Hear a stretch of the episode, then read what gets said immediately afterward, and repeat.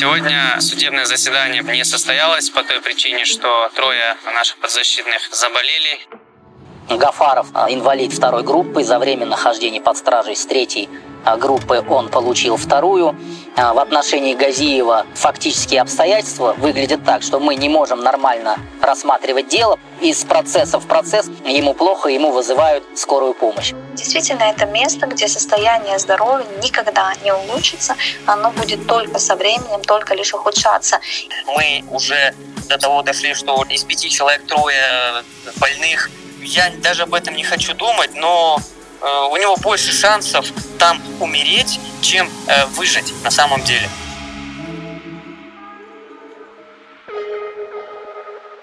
Джеміль Гафаров та Сервет Газієв найстарші фігуранти справи 25. Газієву 61, Гафарову 59. Кожен з них ще до арешту мав складні хронічні хвороби, котрі за два роки в СІЗО не тільки загострилися, але й доповнилися супутніми діагнозами. У чоловіків немає доступу ні до нормальної медичної допомоги, ні до критично важливих ліків. І більше того, адміністрація ростовського ізолятора уперто робить вигляд, що вони цілком здорові. І нічого, що для того, аби вивести на суди, Газієву, наприклад, щоразу доводиться колоти анальгетики. І ці двоє лише найбільш критичні випадки. У третьому епізоді ми вирішили ґрунтовно поговорити про стан здоров'я фігурантів справи. Ми вважаємо, що немає нічого важливішого за людське життя, а також про те, як нехтування тяжкими хворобами підсудних і відмова їм у медичній допомозі впливає на якість та швидкість судового розгляду. А поза тим, звісно, про найважливіше із процесу за останній час. Зокрема, про докази, представлені прокурором. Що такого почули співробітники ФСБ на записах таємних прослуховувань, аби звинуватити фігурантів справи у тероризмі і спробі держперевороту? Як Раїм Майвазов пізнав у свідкові обвинувачення силовика, котрий, поміж інших, викрав його і погрожував смертю, і як відреагував на таке суд? Це подкаст Справа 25. Мене звуть Тарас Ібрагімов. Зі мною поряд Альона Савчук.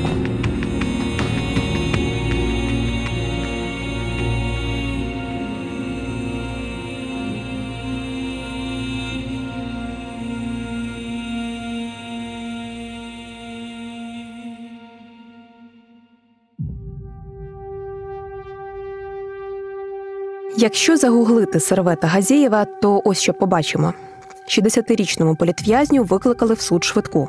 30 березня.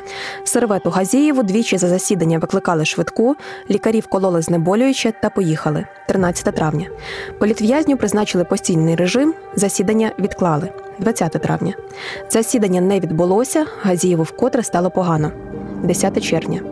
У чоловіка візуальні ознаки мікроінсульту. Медики СІЗО вважають стан його здоров'я задовільним. 8 липня. За час судового процесу, а це вже 4 місяці, у п'ятірки сервета Газієва було всього лише 9 засідань. Половина з них неповні або Газієву, або Джемілю Гафарову ставало зле. У більшість засідань викликали швидку. Ще до п'яти судді відклали або перенесли через стан здоров'я обох фігурантів. У сервета Газієва проблеми зі шлунком почалися ще на волі. Тоді йому діагностували панкреатит. В СІЗО здоров'я чоловіка значно погіршилося. Жодного лікування не було, а все, що отримував, це уколи знеболюючого. Вони полегшують гострі приступи, але б'ють по серцю, нирках, печінці, додаючи цілий букет нових проблем. Тепер у Газієва болить печінка, піднімається тиск та німіють ноги. В таких условиях в следственном изоляторе у человека такого возраста очень быстро развиваются любые болячки, которые у него были. Я еще помню 19 год, э, когда их вывозили в Ростов, в следственный изолятор Ростова, и когда мы туда ездили на продление меры пресечения, уже тогда у него были проблемы с желудком. На одном из процессов он даже не мог встать. На сегодняшний момент, э, анализируя эти два с лишним э, года, я могу э, только сказать, что в условиях следственного изолятора он просто может долго не протянуть, потому что там нет медицинской помощи нормальной, это по сути никакой. Там нет возможности лечиться по неким программам, которые имеются в медучреждениях. Там нет возможности получать те лекарства, которые прописывают врачи. То есть там только дают то, что есть у них, и, и все. Больше ничего нельзя, даже если родственники пытаются а, передать какие-то лекарства, то руководство следственного изолятора всячески препятствует этому. 10 червня кореспондент Кримської солідарності зробив пам'ятний знімок із зали суду. На ньому сервет Газієв лежить в акваріумі на лаві, скрутившись від болю і прикриває обличчя хустиною. До гострого болю в шлунку додалися тяжкі приступи кашлю. На засідання його привезли під знеболюючим, проте вже за 20 хвилин чоловікові знову стало зле. Медики швидкої зробили ще одну ін'єкцію, але та не допомогла. Засідання відклали. Тієї ж ночі його разом із Джемілем Гафаровим тихцем вивезли із СІЗО в тюремну лікарню на медобстеження. Як згодом чоловік розповів адвокатам, хірург візуально оглянув його, помацав живіт і без жодних процедур та аналізів відправив назад у СІЗО. Мовляв, сервет Газіїв симулює хворобу. Після цього до нього навідався начальник медсанчастини СІЗО, прописав дві таблетки від тиску, одну антибіотик та ще одну вітамін. І на цьому все. За тиждень суд продовжив сервету Газієву строк утримання в СІЗО, а ще за півтора у чоловіка в ізоляторі стався мікроінсульт. Про що повідомив його адвокат Олександр Стасюк після того, як провідав в ізоляторі. І навіть це не стало достатньою причиною ні для госпіталізації Сервета Газієва, ані переведення його під домашній арешт.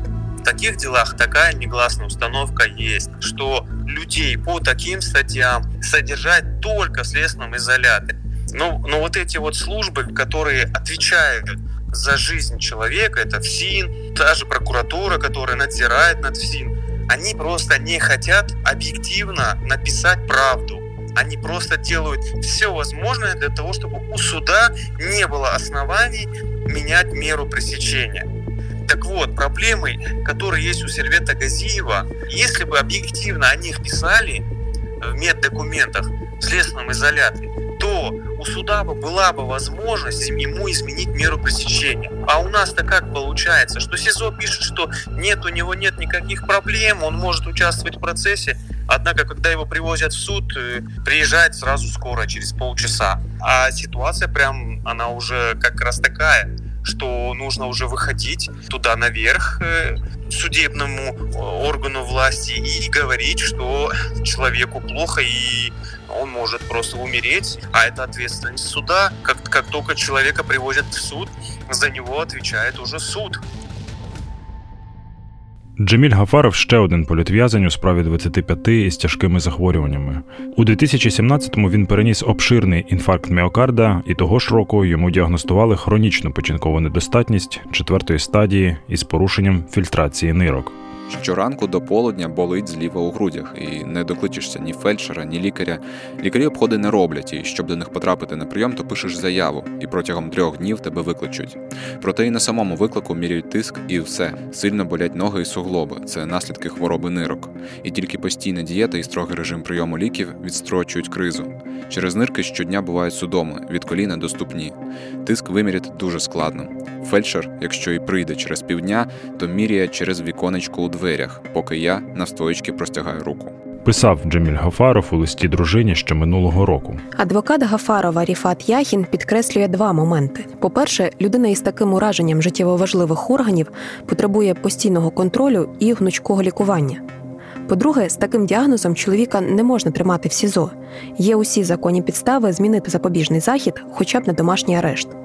За що Яхін і воює вже протягом двох років і зі слідством ФСБ, і з адміністрацією Сімферопольського і Ростовського ізоляторів. Поза кримінальним процесом він провів три адміністративних, подавав позови проти медиків СІЗО за неналежну медичну допомогу. І навіть виграв. Проте каже, для Гафарова від того нічого не змінилося.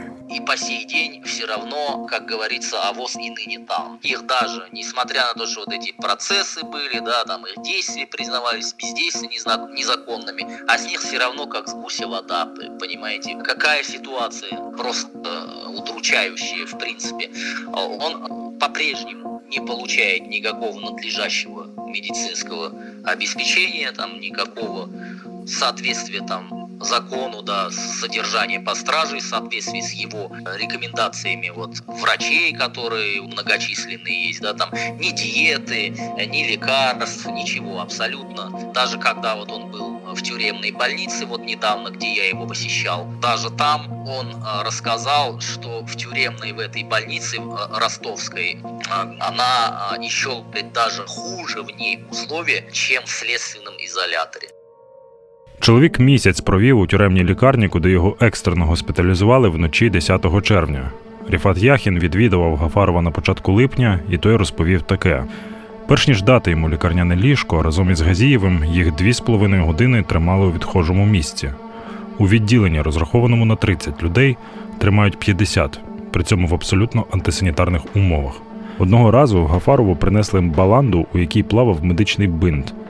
Крім того, конвоїри періодично приходять до нього з перевірками, шукаючи заборонену літературу, цікавляться, чи має при собі Коран, килимок для намазу і чи молиться. Потому что, знаете, для этих всех представителей системы, особенно уголовно-исполнительной, а, я встречал, э, потому что и раньше в своей практике бывших там, грубо говоря, там вертухаев, да, там э, бывших вот этих сотрудников э, колоний, да, у них уже настолько у этих людей деформация личности профессиональная, что они просто людей за людей не считают, которые -то туда вот попали. Я не знаю, как они, эти люди, себя ведут вообще в обществе, там, когда, я не знаю, у них там отпуск, там, да, или выходные, там, они вот как люди выходят. Мне трудно себе представить, потому что у них э, просто, у них отношение к людям как к скоту. Судя по рассказам Гафаров, ну и судя, и, и в принципе из моей практики, они априори считают, если человек туда попал, значит есть за. До арешту у Гафарова була третя група інвалідності, тепер уже друга.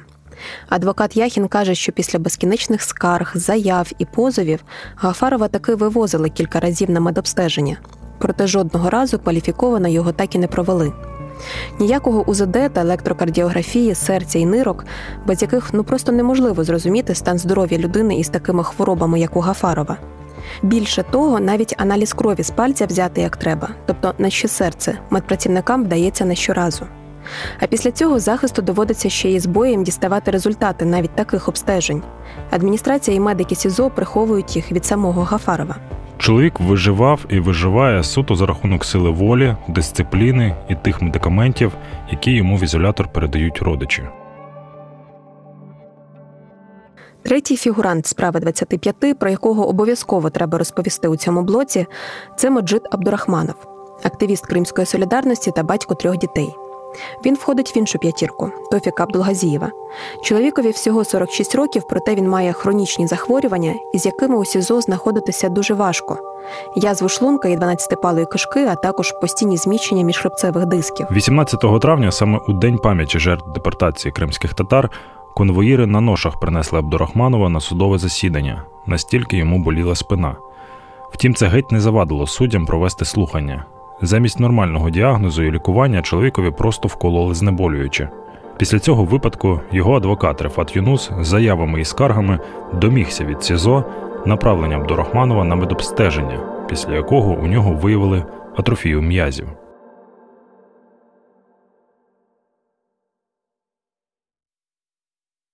Чому ми так детально говоримо про це все? Передусім, бо щиро вважаємо життя і здоров'я людини найбільшою цінністю. Тому, коли цю цінність настільки відверто і зухвало нівелюють владні структури, то говорити про це потрібно багато і гучно на усіх можливих платформах. По-друге, бо погане здоров'я підсудних прямо впливає на хід процесу. Адже про який захист, клопотання, допит свідків може думати людина, яку як мішок закинули в акваріум, де її скрутило від болю, і якою є якість подібного судового слідства. А по-третє, така ось практика ФСБ, ізоляторів, прокуратури, судів не випускати політв'язнів навіть на межі життя і смерті геть не нова. Наприклад, аналогічно Сервету Газієву свого часу співробітники Сімферопольського СІЗО не помітили мікроінсульт в Асана Чапуха, активіста національного руху кримських татар, якого в Криму судили за сфабрикованою справою про вимагання грошей.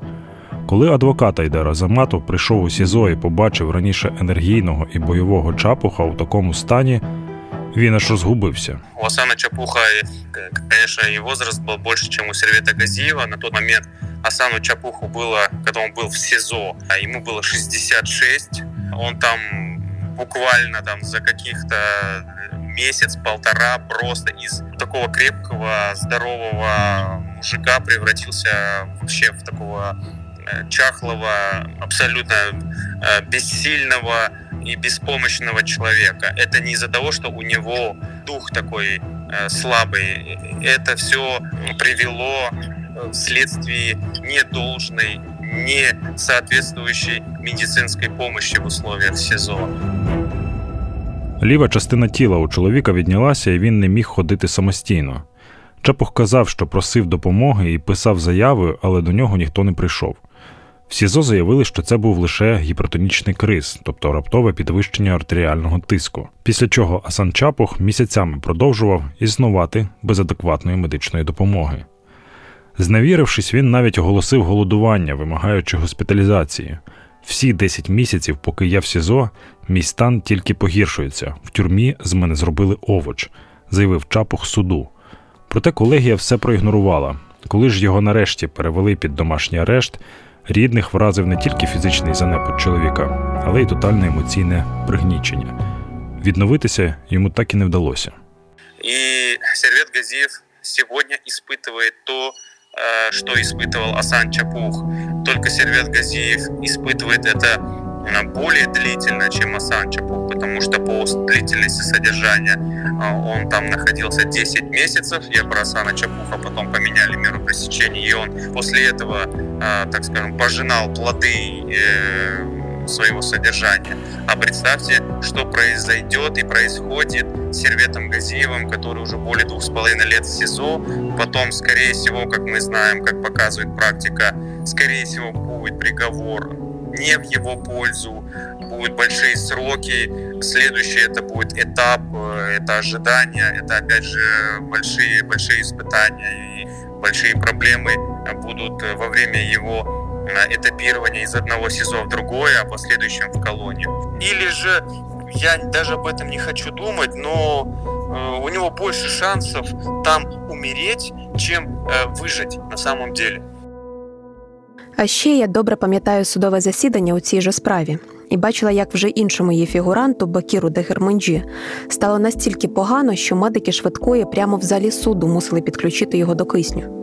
Так засідання і продовжили. Бакір у клітці в кисневій масці під наглядом лікаря. Справа в тому, що в Бакіра Дегерменджі хронічна бронхіальна астма, і він постійно користується інгалятором. Того дня конвоїри змусили його швидко підніматися на другий поверх, і він почав задихатися. Але навіть таке унаочнення не переконало суддів відправити Дегерменджі під домашній арешт. Зрештою, в СІЗО йому стало настільки зле, що він потрапив у реанімацію. Чоловіка ввели в медикаментозну кому і підключили до апарату штучної вентиляції легень. І навіть тоді його прикували наручниками до бильця лікарняного ліжка. За три тижні Бакіра Дегерменджі знову повернули в СІЗО. Шість днів був в реанімації, із них три дні в комі. Лікарі сказали, що повернули з того світу. Писав він у листі. Цей список можна продовжувати, продовжувати і продовжувати. Арсен Джепаров, якому не лікували фурункул за вухом, через що він почав глухнути. Дивне зараження крові Вузаїра Абдулаєва. Медичну картку з результатами аналізів йому так і не віддали. Едем Бекіров, інвалід першої групи з ампутованою ногою, цукровим діабетом, чотирма шунтами в серці. Від вірної смерті в СІЗО його реально врятували всім світом. Співкамерник політв'язання Руслан Трубач доглядав за ним 24 на 7, а адвокати Олексій Ладін та Іслям Веліляєв провели блискучу системну роботу, завдяки якій чоловіка включили у списки на великий обмін. Олексій Ладін згадує. Первые два месяца мы просто добивались того, чтобы его перевели в медсанчасть, потому что врачи отказывались его переводить в медсанчасть, мотивируя тем, что у него и болезней особых нет. Ну и подумали, что нет ноги. Но, собственно, когда человека не обследуют, то болезни не выявляются. После того, как мы провели независимые экспертизы, создали резонанс получили два решения ЮСПЧ в порядке 39-го правила. И так сложилась политическая ситуация, только после этого они подтвердили своим официальным медицинским заключением наличие болезней, препятствующих содержанию под стражей. Ну и, собственно, получилось то, что получилось. Удалось его освободить. И в порядке большого обмена крымского, да, а он вернулся на родину. Но такая ситуация – это скорее исключение. Это совокупность факторов, настойчивость адвокатов, настойчивость правозащитников, общественности, журналистов, которая привела к такому результату. Она могла и не привести. Дым Бехиров мог просто умереть в тюрьме. А про такі повсюдні речі, як різке погіршення зору, або неліковані зуби, або безкінечні ГРЗ, насправді вже й говорити нема чого. Вони йдуть у базовому наборі разом із утриманням СІЗО. При цьому ніяка температура і простуда не змусить суддів відкласти засідання. В окремих випадках їх не лякає навіть підозра на ковід у фігурантів справи. 15 липня пройшло засідання у групи Янікова, до якої входять, зокрема, Рустем Сейдхалілов та Ескандер Сулейманов. Чоловіки розповіли, що в їхній камері СІЗО вісім людей, і майже всі занедужили на недіагностовану вірусну хворобу. При цьому один із них втратив нюх. Медики ізолятора лікують усіх парацетамолом, а конвоїри перевозять без будь-яких карантинних обмежень. 19 липня та ж історія трапилася у групі Бекірова. Перед засіданням чоловікам збили температуру і привезли у суд. Проте воно все одно не відбулося, бо з іншого ізолятора не доставили Фархода Базарова. У нього гарячка і підозра на ковід. Адвокатка Ліля Гамеджі підкреслює. Здесь очень важно говорить о том, что участвовать даже с обычной повышенной температурой и ломкой в цель полноценно в судебном заседании невозможно. И судьи делают вид, что все замечательно, у судей э, большая текучка, большое количество дел в производстве. И мы сталкиваемся с этим не в первый раз. Это и на примере сервера Мустафаева, когда он участвовал в судебных заседаниях с температурой и с явными признаками ковида.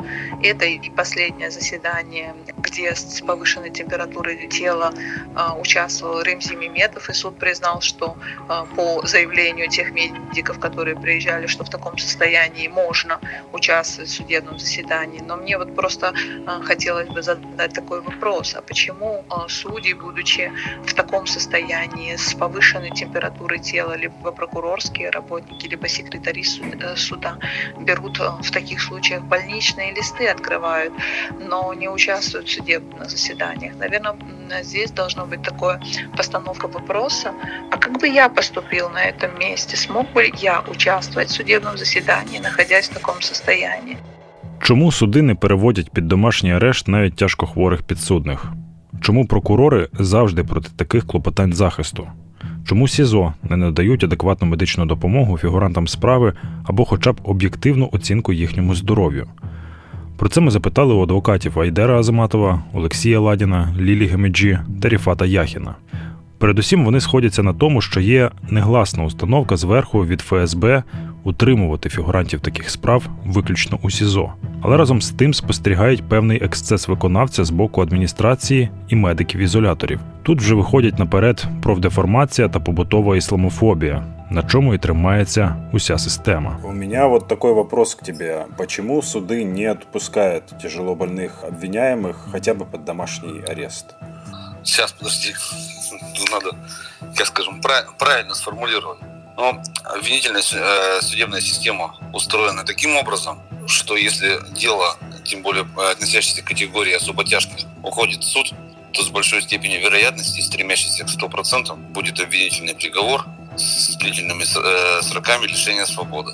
Поэтому суды, суды, то есть обоснованно там предполагает для себя, что они вынесут такой приговор, стремятся обеспечить исполнение этого приговора и домашний арест, по их мнению, якобы может позволить им сбежать.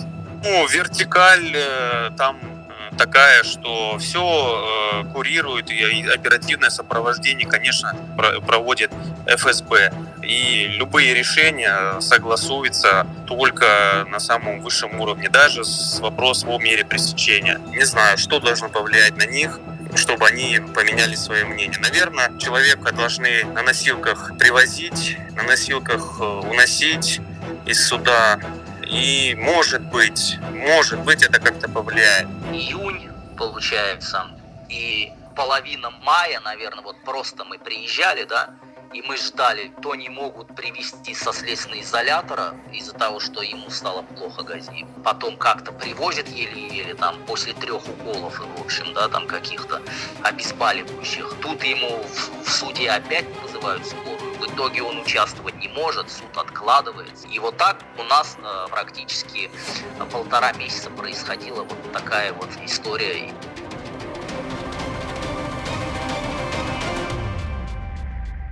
Виникає замкнене коло спільної відповідальності, коли по факту ніхто не хоче брати її на себе. І суди, і прокуратура, і СІЗО дивляться один на одного, вичікуючи, що хтось інший прийме рішення, або ситуація сама якось розрулиться. Не важно, что говорит человек, важно, что говорит бумажка, которую присылает система. А почему суд может взять на себя ответственность за жизнь, за здоровье человека, помещая его условия, которые только будут способствовать ухудшению его здоровья, но при этом не может взять на себя ответственность при избрании иной меры пресечения, для меня остается большим вопросом. Здесь, на мой взгляд, перекладывается ответственность на следственный изолятор, а у следственного изолятора, по сути, нет возможности оказывать медицинскую помощь, а, потому что у следственного изолятора нет а, узких специалистов, которые могли бы ставить, или достаточного количества специалистов, которые могли бы ставить адекватные а, диагнозы и назначать адекватное медицинское лечение. Вывоз больных в следственном изоляторе на территорию гражданской больницы, он опять-таки это вопрос конвоирования, это вопрос, ну, это много-много других вопросов, и с учетом того, какое количество людей с плохим здоровьем находится в следственных изоляторах, и это здоровье день изо дня ухудшается с учетом тех условий, в которых они находятся, э, я думаю, что у следственных изоляторов просто нет а, такой возможности. И это даже не, э, не какой-то принципиальный подход, а именно отсутствие возможности.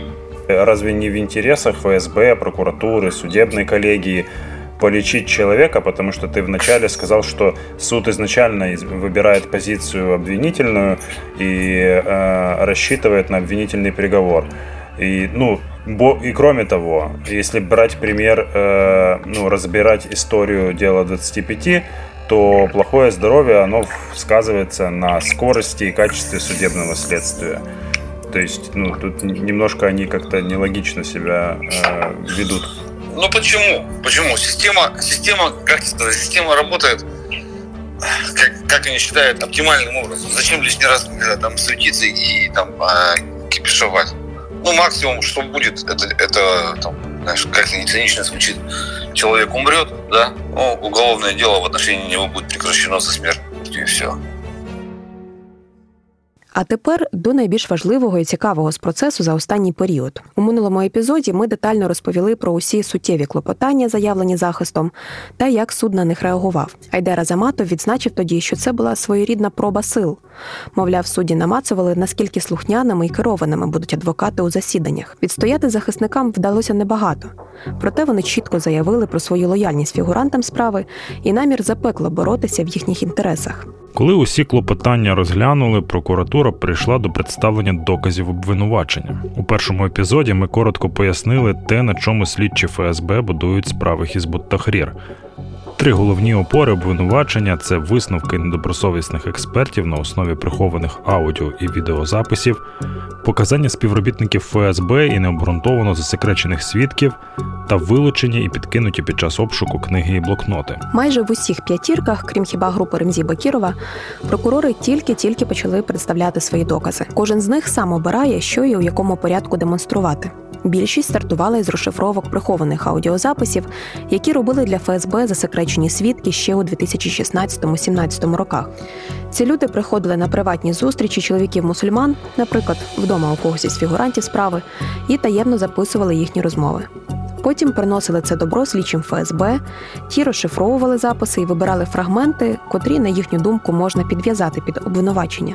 Далі передавали їх своїм експертам, ті читали і готували висновки для суду. З тих фрагментів, які озвучили прокурори, випливає, що чоловіки збиралися десь раз на місяць обсудити у своєму колі певну тему. Це були розмови про людські якості мусульманина, такі як мужність і смирення, про міжнародну політику і місце ісламу в ній, зокрема взаємини між штатами, Росією, Туреччиною та як вони впливають на мусульман. Про економічну теорію, капіталізм і комунізм розповідає адвокат Олексій Ладін. Самі аудіозаписи ми ще не слушали. Я так полагаю, що ми будемо слушать. Просто прокурор читав, могу сказати, доволі невнятно і без інтонації читав. Вот эти, э, вот эти вот расшифровки. Но ничего нового я не услышал. Э, все те же э, самые разговоры на, на общеисламские темы, никаких там каких-то специальных терминов, там, халакат, субет, хизбут-тахрир, там еще что-то, ничего этого не было. Просто было обсуждение Корана, там, каких-то таких ісламських вещей. Крім аудіо, прокурори представили суду описи прихованих відеозаписів, на яких зняті поряд фігуранти справи 25. А також зачитали кілька сторінок дуже технічного тексту про білінги і з'єднання між їхніми телефонами. Все разом це має підтвердити, що чоловіки знайомі між собою спілкувалися до ув'язнення. У відповідь сторона захисту зауважила, що ніколи й не заперечувала цей факт, адже у справі проходять члени кількох сімей, як от рідні брати Руслан та Ескендер Сулейманови, а також із однієї родини Фарход Базаров, Асан Яніков та Алім Карімов. Крім того, мали спільний бізнес, наприклад, Раїм Айвазов, Сейтвелі Сейтабдієв та Яячиков Едем. А Ремзі Бекіров, Осман Аріфмеметов і брати Сулейманови сусіди через паркан. Також прокурори представили суддям протоколи пред'явлення до впізнання фігурантів справи за засекреченим свідком. Це така процедура, як у кіно. Є людина, котра дає показання у справі, і для того, аби впевнитися, що вона точно знає про кого говорить, її тестують. Спочатку слідчий розпитує свідка під протокол про зовнішність, особливі прикмети людини, яку той впізнає, обставини, за яких вони бачилися. Далі переходять у спеціальну кімнату, де за дзеркальним склом стоять троє або більше чоловіків, обвинувачений і статисти. Вони обов'язково мають бути більш-менш схожими між собою. Свідок впізнає серед них обвинуваченого та пояснює, за якими ознаками це зробив. Найбільше запитань у захисту до впізнання викликали статисти і поняті. По-перше, у протоколах вони повторюються. Тобто, умовний засекречений свідок Рамазанов впізнає серед тих же чоловіків одного разу Османа Ріфмеметова, а іншого, наприклад, Шабана Умерова. По-друге, статисти абсолютно не схожі на підсудних. Обращаю ваше внимание, Ваша честь, что статисты и понятые по всем совпадают. Не видите, вот Суфийку не в первый раз. Причем у одного и того же опознаваемого. Шихалима. Что вы имеете в виду, что при э, опознаваемых одни и те же статисты? При Одни Да, да.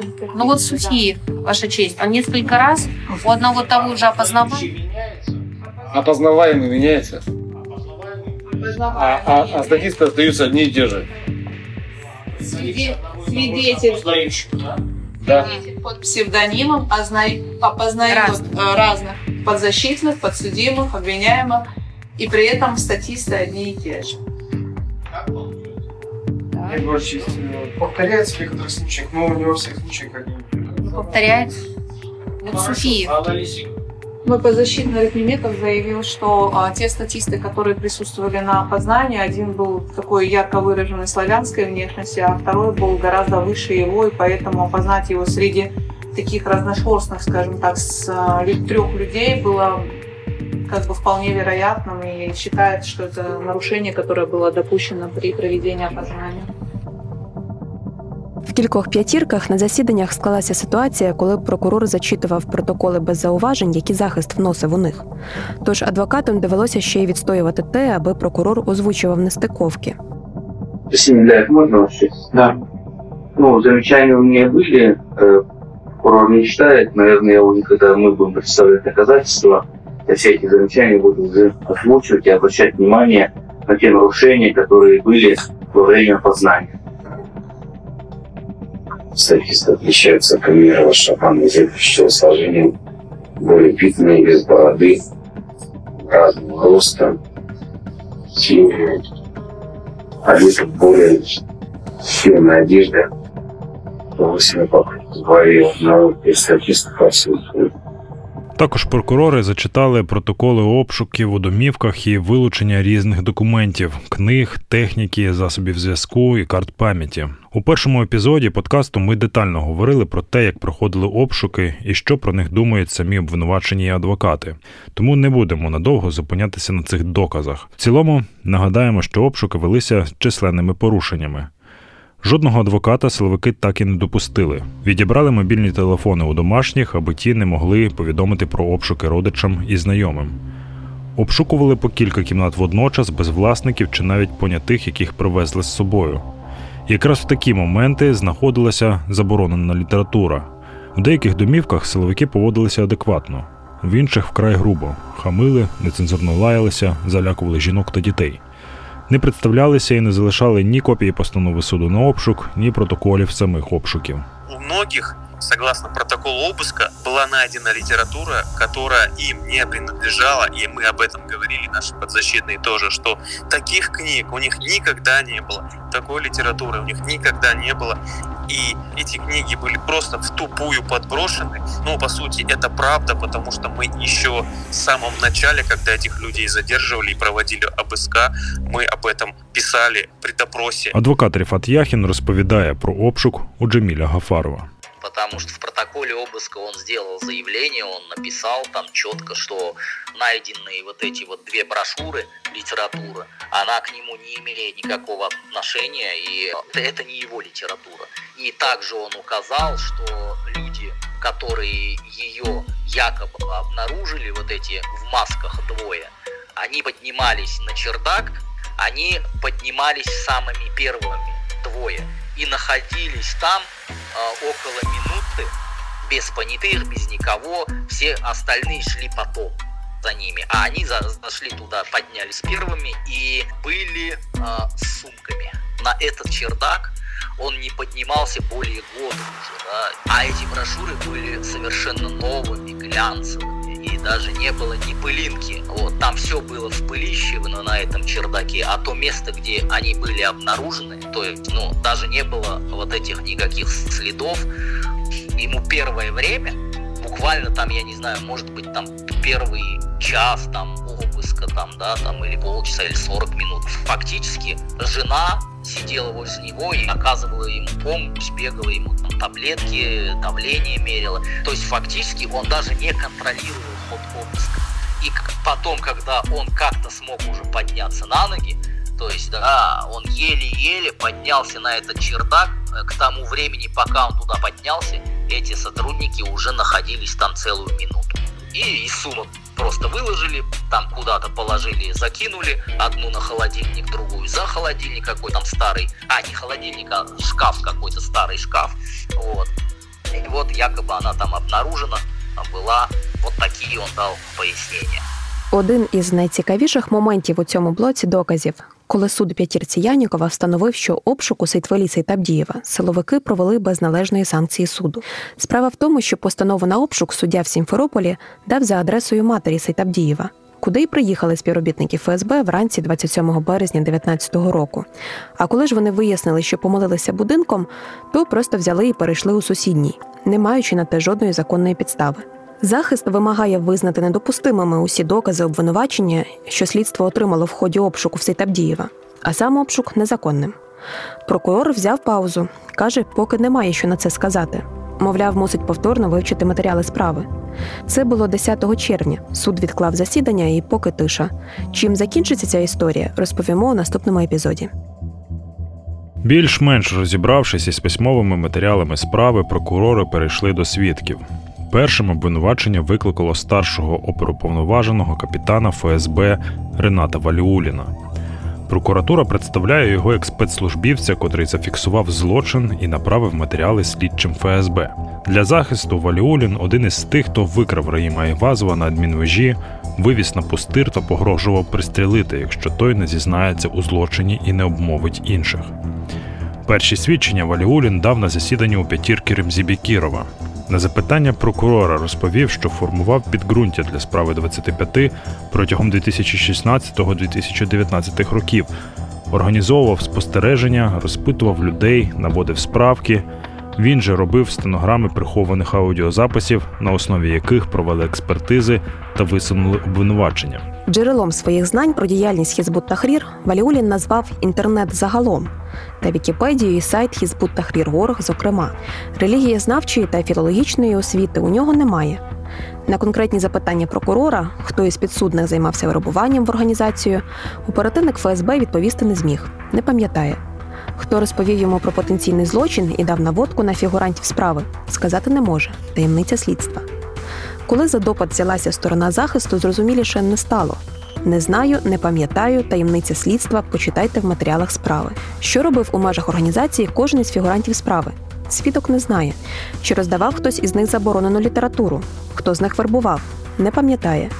Які заходи конспірації застосовував кожен із підсудних, не знає. Які цілі й задачі терористичної організації виконував кожен із них, теж не знає. Судді ж, замість спонукати свідка відповідати, відводили незручні запитання адвокатів. Скажите, пожалуйста, имелась ли террористическая опасность со стороны Изетова либо других подсудимых? Имелась. Какая?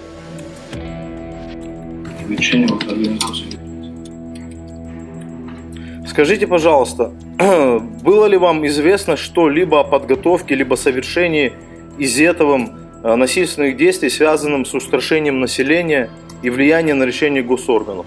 Вопрос отклоняется. Подготовка либо совершение взрыва, поджога, Приведение оперативно-розыскных действий в отношении Изетова и других подсудимых вами были пресечены террористические акты террористической деятельности? Пресечена террористическая деятельность. Какая? В чем она заключалась? Организация.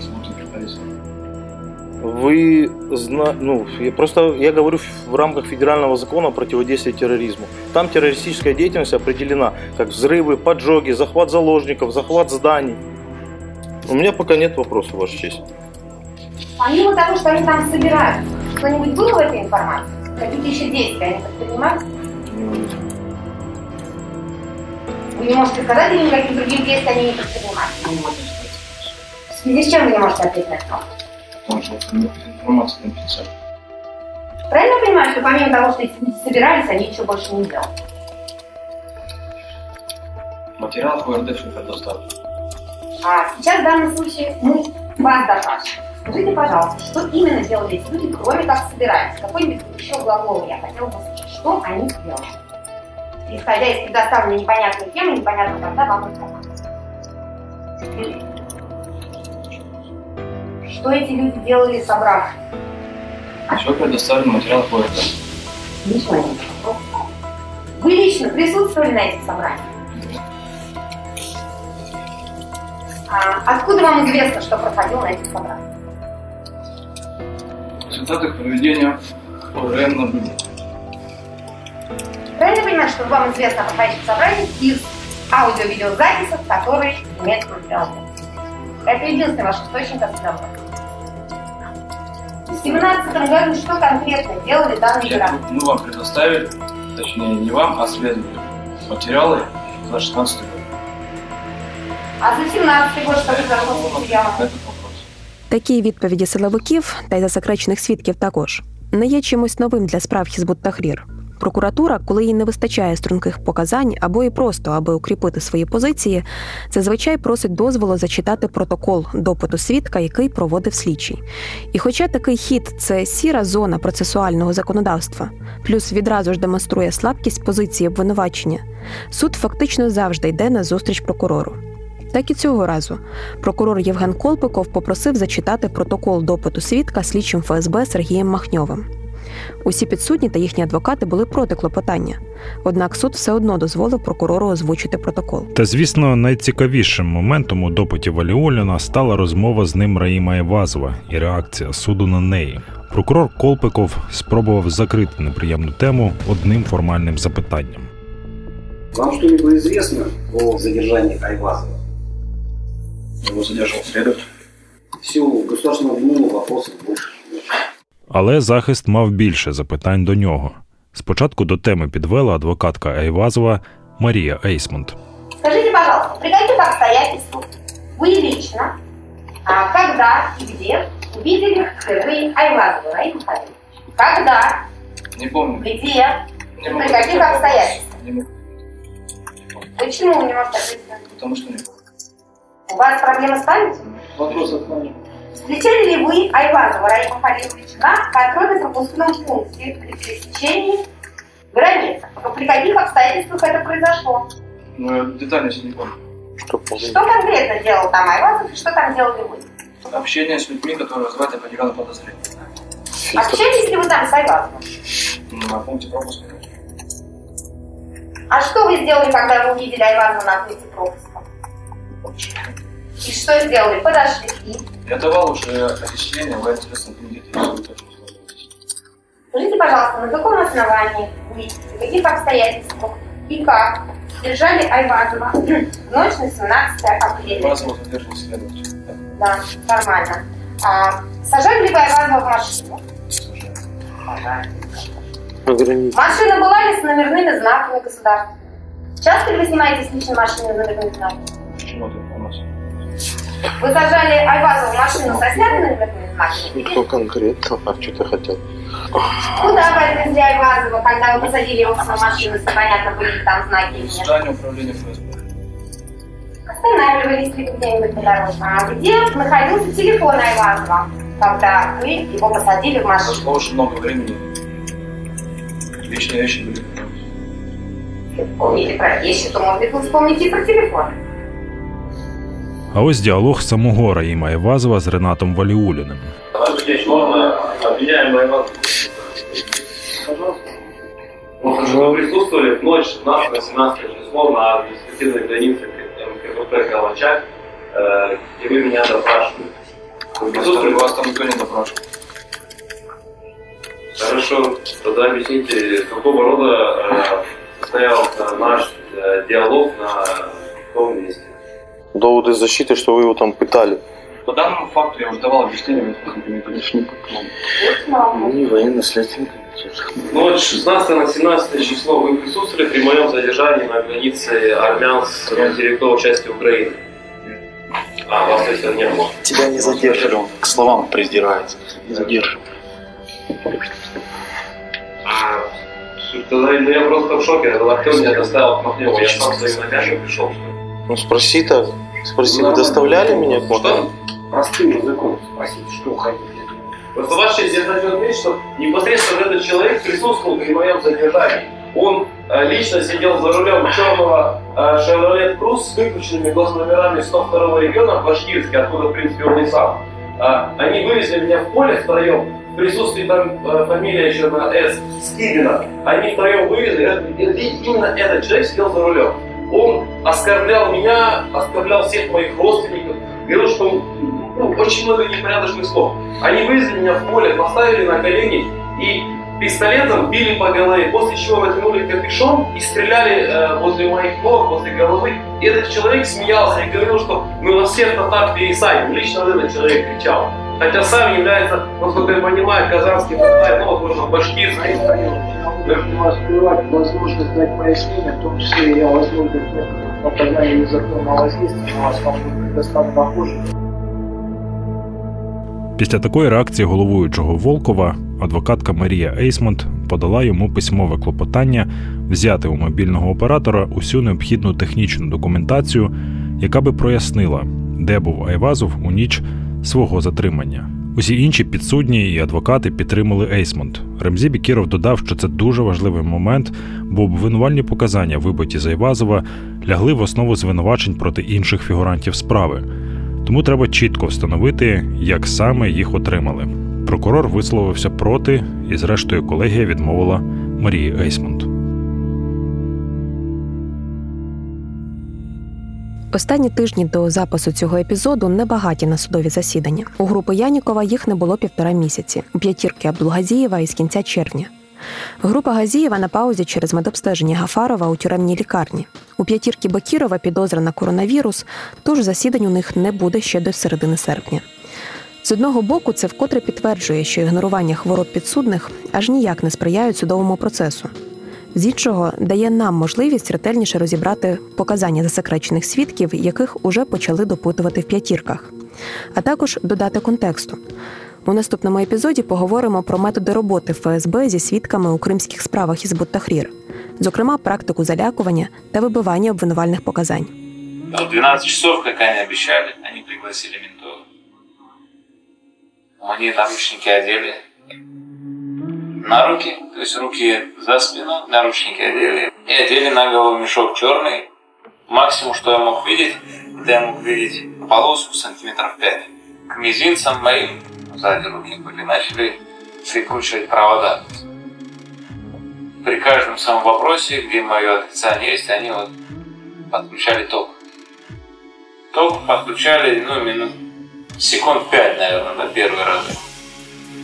Да, такой, что невыносимый, но неприятно это мягко сказано, да, то есть потом дальше больше, секунд 10-15, до чего уже не просто там руки летают, но уже и кричишь как будто от боли. И вот это где-то длилось с 12 меня увели до часу, где-то минут 40, час. Вот. Это то, что они делали. Делали, летали током. Це подкаст Суспільного Справа 25. Його автори Альона Савчук і Тарас Ібрагімов. Подкаст створений у партнерстві з відкритою студією подкастів Айзон Медіа, Amnesty International Україна та Центром прав людини Зміна.